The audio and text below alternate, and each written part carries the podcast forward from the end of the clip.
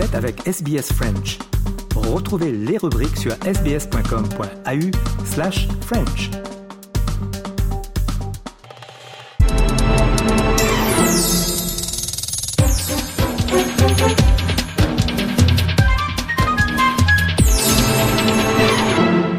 Plaisir d'avoir euh, Deus euh, Birigimana. Bonjour et bienvenue. Merci beaucoup, enchanté. Et le douze octobre, vous organisez un webinaire à l'occasion de la Journée mondiale de la vue. C'est en collaboration avec le Lions Club de Brunswick, Eyes for Africa et le Burundi Glaucoma Association. Vous pouvez peut-être nous, nous parler davantage de, de ce projet? Oui, ce projet est venu de, de, de Lions Club. En deux mille deux, en deux mille, Lions Club a initié la Journée mondiale de la vue. So, c'était pour permettre à toute personne d'avoir une vision euh, qui est bonne pour euh, la vie quotidienne.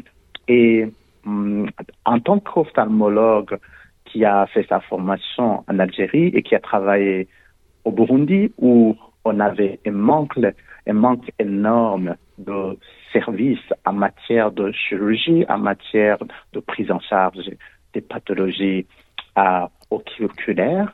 Quand je suis venu en, en Australie et que j'ai vu la qualité de service qu'il y a pour ces patients, j'ai, on a essayé de travailler avec des collègues, le professeur Simon Iskariski, qui est un chercheur et enseignant à l'université de Melbourne, et qui a développé un outil qui permet de faire le test de champ visuel en étude, qui peut utiliser un ordinateur et Internet.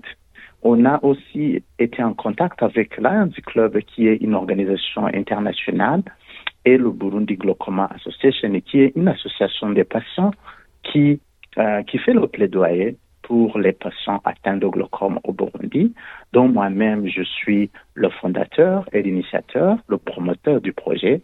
On, a, on s'est dit, pourquoi, même si on est en Algérie, en Australie, pourquoi ne pas s'asseoir ensemble et discuter sur ce qu'on peut faire pour la communauté afro-australienne, F I A, mais aussi pour les autres, les autres euh, personnes qui sont partout dans le monde, pour qu'ils entendent que la cause en matière de la vision en Afrique est entendue, mais qu'il y a aussi des progrès, parce que on va parler de, des avancées sur le système de santé, mais aussi par rapport à la recherche qu'on est en train de faire ici en Australie, mais aussi en Afrique. On est en train de, d'aider certains chercheurs locaux pour qu'ils puissent, on puisse marcher ensemble. Parlez-nous un petit peu des, des, des problèmes de la cécité et de la santé oculaire en Afrique, là, dans les pays où vous avez travaillé. Oui, moi, je, les, pays que j'ai, les pays dans lesquels j'ai travaillé, c'est beaucoup plus l'Algérie et le Burundi. J'ai étudié en Algérie pendant onze ans et je suis, j'ai travaillé au Burundi pendant presque deux ans. Les problèmes qu'on a, vous savez, les, l'Afrique connaît une forte prévalence de la cécité par rapport aux autres pays, et beaucoup de gens qui sont aveugles sont traitables, surtout la cataracte. Mais le problème qui reste, c'est le manque de structure, le manque d'équipement, mais aussi le manque d'information de la, de, de, de, de, de, de la population locale par rapport à, à comment on peut traiter ces maladies. Et comment une O N G comme Eyes for Africa peut venir en aide euh, aux communautés les plus pauvres d'Afrique? Oui, Eyes for Africa, c'est, une, c'est un projet qui est né, euh, qui a été initié par euh, une collègue qui a travaillé pour l'hôpital Eye and the Royal Victorian Eye and the Ear Hospital. C'est une infirmière euh, ophtalmi, en ophtalmologie qui, a, qui avait fait un voyage touristique en Éthiopie.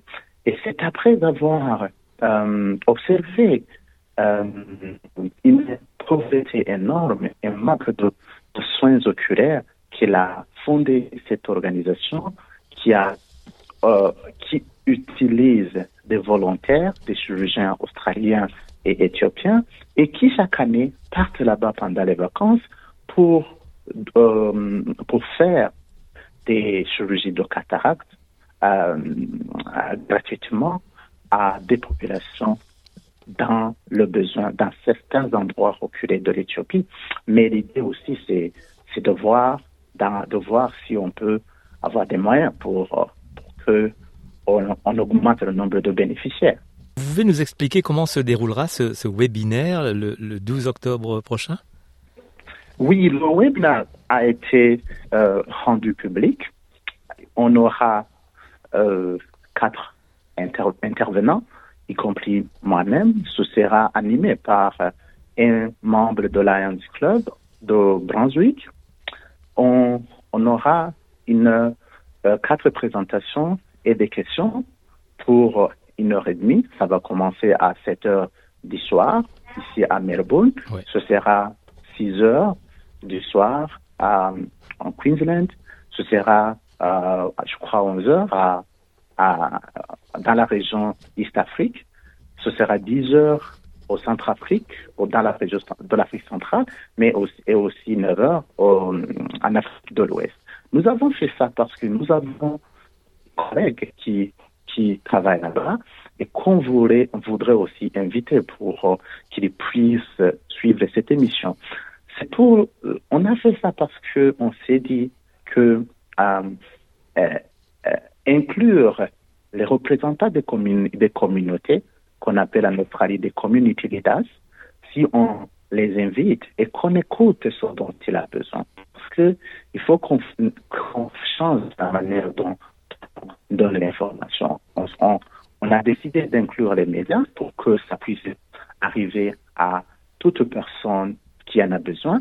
C'est pourquoi je vous remercie d'avoir euh, conduit cette interview en français, parce que nous, nous, nous savons surtout qu'en Afrique, il y a beaucoup de gens qui suivent S B S en français, et que aussi c'est une très grande communauté qui a beaucoup besoin d'avoir euh, l'information.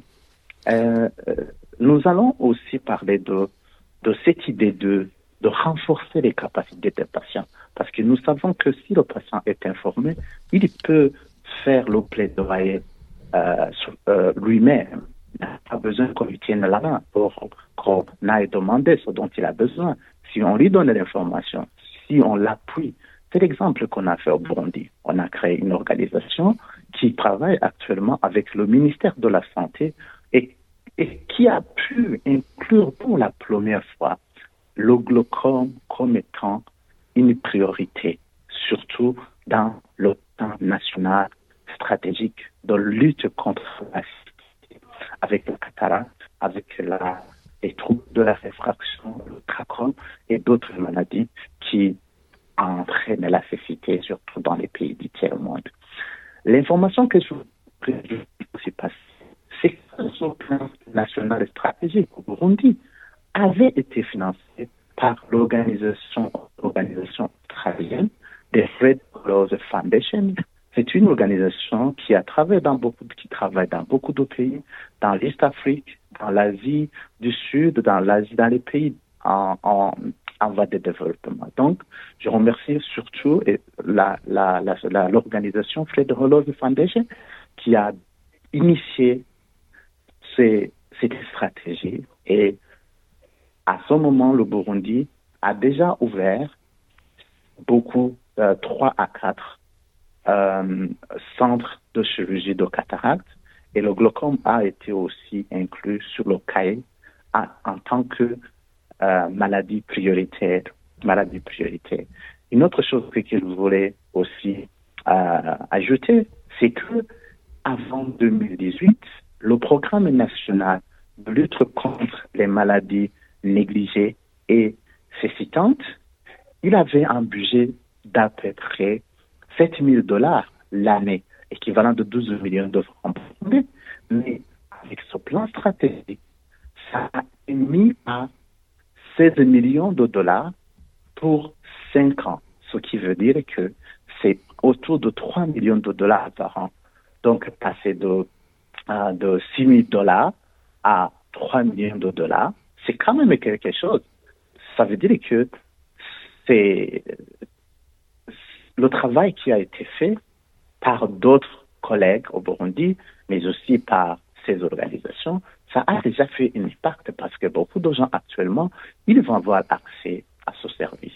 Il ne me reste plus qu'à vous remercier, Deus Birigimana, d'être intervenu sur les ondes de Radio S B S et meilleurs vœux pour cette conférence. Merci beaucoup. Merci à vous. Merci.